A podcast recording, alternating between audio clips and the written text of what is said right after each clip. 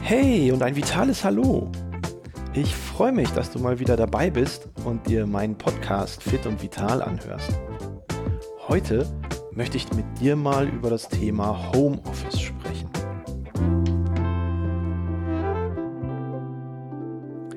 Ich weiß nicht, wie es dir so geht, aber in den letzten zwölf Monaten habe ich recht viel Zeit im Homeoffice verbracht.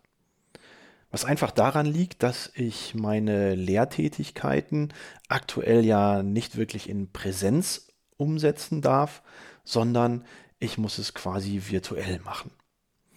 Das heißt, ich sitze am Bildschirm und bin nicht in irgendeinem Seminarraum oder in einer Sporthalle und muss meine Schüler oder Studenten von zu Hause aus unterrichten. Das ist auf der einen Seite natürlich komfortabel, auf der anderen Seite habe ich aber festgestellt, wie viel Bewegung einem da an einem Tag so durch die Lappen geht. Diese Erfahrung habe ich nicht alleine gemacht. Es gibt tatsächlich eine aktuelle Studie der DAK, der Deutschen Angestelltenkrankenkasse, mit über 2500 Arbeitnehmerinnen und Arbeitnehmern, die sich nämlich genau mit diesem Thema mal beschäftigt. Wie fit und gesund ist man eigentlich im Homeoffice? eine spannende Frage und auf dem ersten Blick sehen wir sofort, dass über 70 Prozent nach ihren Angaben sich weniger bewegen. Fast 50 Prozent sagten sogar, dass sie sich deutlich weniger bewegen, als wenn sie nicht im Homeoffice wären. Das ist zunächst erstmal nur eine Zahl, aber wenn man das dann mal versucht, in Relation mit dem Gesundheitsindex zu setzen, dann fällt bei den Befragten der nächste Punkt recht deutlich ins Auge, nämlich das Thema Körpergewicht.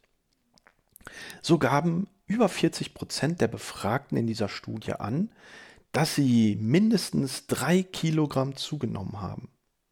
Sieben Prozent in der Studie haben sogar mehr als fünf Kilogramm zugenommen. Und wir wissen ja mittlerweile, dass Übergewicht auch eine Aussage über den Gesundheitszustand geben kann.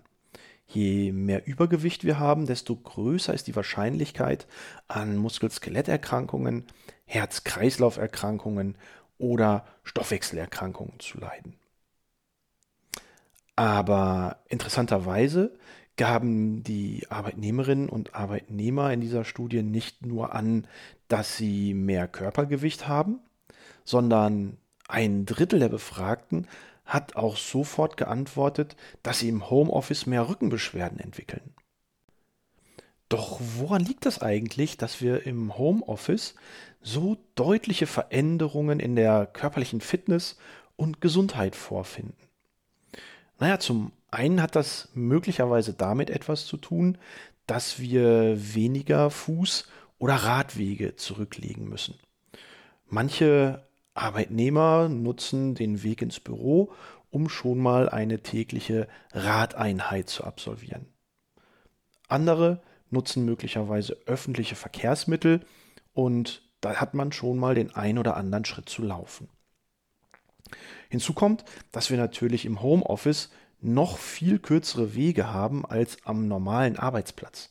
Sei es zur Toilette, sei es möglicherweise um Getränke oder Nahrungsmittel zu sich zu nehmen. Alles ist ja mehr oder weniger um einen herum drapiert. Und das geht mir ja genauso, wenn ich abends auf meinen Schrittzähler schaue, dass ich an normalen Arbeitstagen, die ich vielleicht an der Uni verbringe, wesentlich mehr Schritte auf der Uhr habe als im Homeoffice. Und da sprechen wir nicht nur von ein paar hundert Schritten, sondern manchmal erschrecke ich mich selber und denke, ach du Scheiße, wo sind denn die anderen zweieinhalbtausend, dreieinhalbtausend Schritte geblieben, die ich sonst so über den Tag verteilt mache? Und das ist sicherlich einer der Hauptaspekte, warum das Homeoffice strukturell betrachtet natürlich super ist, aber für Fitness und Gesundheit eher kontraproduktiv. Lasst uns das Ganze vielleicht mal an einem kleinen Rechenbeispiel durchexerzieren.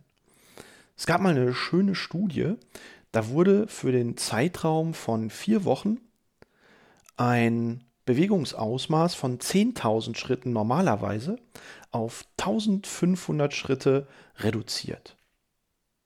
10.000 Schritte, das ist ja so das Maß, wo der Arzt sagt, ja, mach 10.000 Schritte am Tag, das hält dich gesund. Und wenn ich jetzt mal diese 10.000 Schritte auf 1500 Schritte reduziere, was übrigens dem aktuellen Durchschnittswert in Deutschland entspricht bei den Erwachsenen, dann findet das der Körper grundsätzlich erstmal doof. Und er reagiert auch entsprechend. Denn innerhalb von vier Wochen reduziert sich das Lungenvolumen um 7%. Das heißt, die Leistungsfähigkeit der Lunge reduziert sich. Damit verbunden ist die geringere Sauerstoffzufuhr in die Blutbahn, ins Gehirn. Man ist möglicherweise weniger leistungsfähig, ähm, was die kognitive Leistungsfähigkeit angeht. Man kann sich schlechter konzentrieren oder weniger lang auf bestimmte Aufgaben fokussieren. Gleichzeitig nimmt das Bauchfett um etwa 7% zu. Und damit ist nicht der Rettungsring gemeint, den man von außen sehen kann, sondern das sogenannte viszerale Fettgewebe. Das ist das Fettgewebe, was sich um die Organe schlängelt und damit das Auftreten von Herz-Kreislauf-Erkrankungen begünstigt.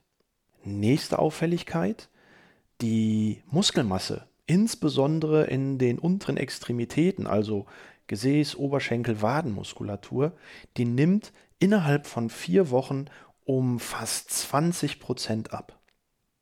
Und das ist sicherlich eine unglaubliche Menge an Muskulatur, die verloren geht. Und wenn wir dann noch wissen, dass ja die Muskulatur quasi der Ort des Stoffwechsels ist, also der Bereich, wo wir Kalorien verbrennen, dann gehen uns dadurch gerade in dem äh, Grundumsatz und auch im Bewegungsumsatz unglaublich Potenzial verloren, was sich wiederum auf das Körperfett auswirkt. Doch das ist immer noch nicht alles, was uns innerhalb von vier Wochen an dieser Stelle verloren geht.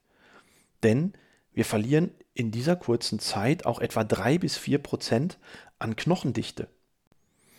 Drei bis vier Prozent, das hört sich jetzt auf den ersten Blick noch gar nicht so viel an, aber wenn wir wissen, dass wir im gesunden Altersgang nur etwa 4 bis 5 Prozent an Knochendichte verlieren, dann ist das schon eine dramatische Aussage.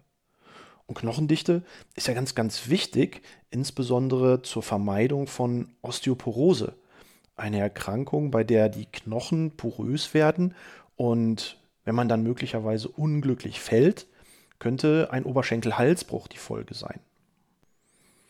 So, und jetzt könnte man ja glauben, okay, das habe ich alles in vier Wochen verloren, also mache ich jetzt einfach die nächsten vier Wochen wieder meine 10.000 Schritte und dann ist alles wieder da. Leider weit gefehlt.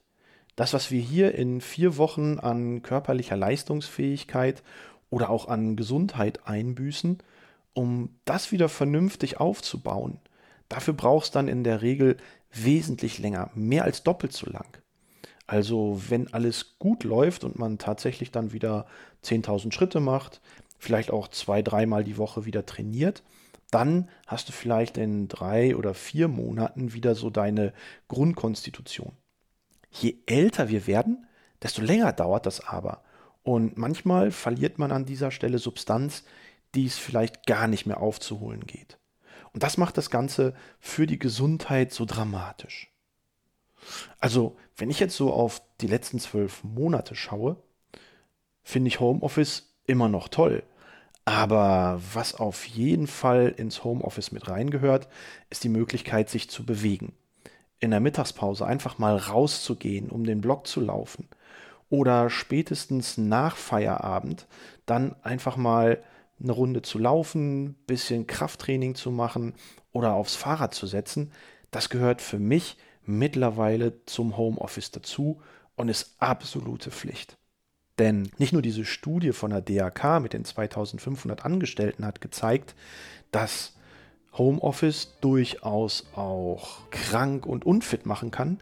Ich habe es selber an meinem eigenen Körper gemerkt und habe festgestellt, oh ja, ich glaube, da muss ich mal wieder ein bisschen mehr auf mich achten. Und daher ziehe ich mir jetzt erstmal meine Radklamotten an und drehe eine Runde mit dem Rennrad. Also, mach's gut und wir hören uns beim nächsten Mal, wenn es wieder heißt Fit und Vital mit Christian Kunert.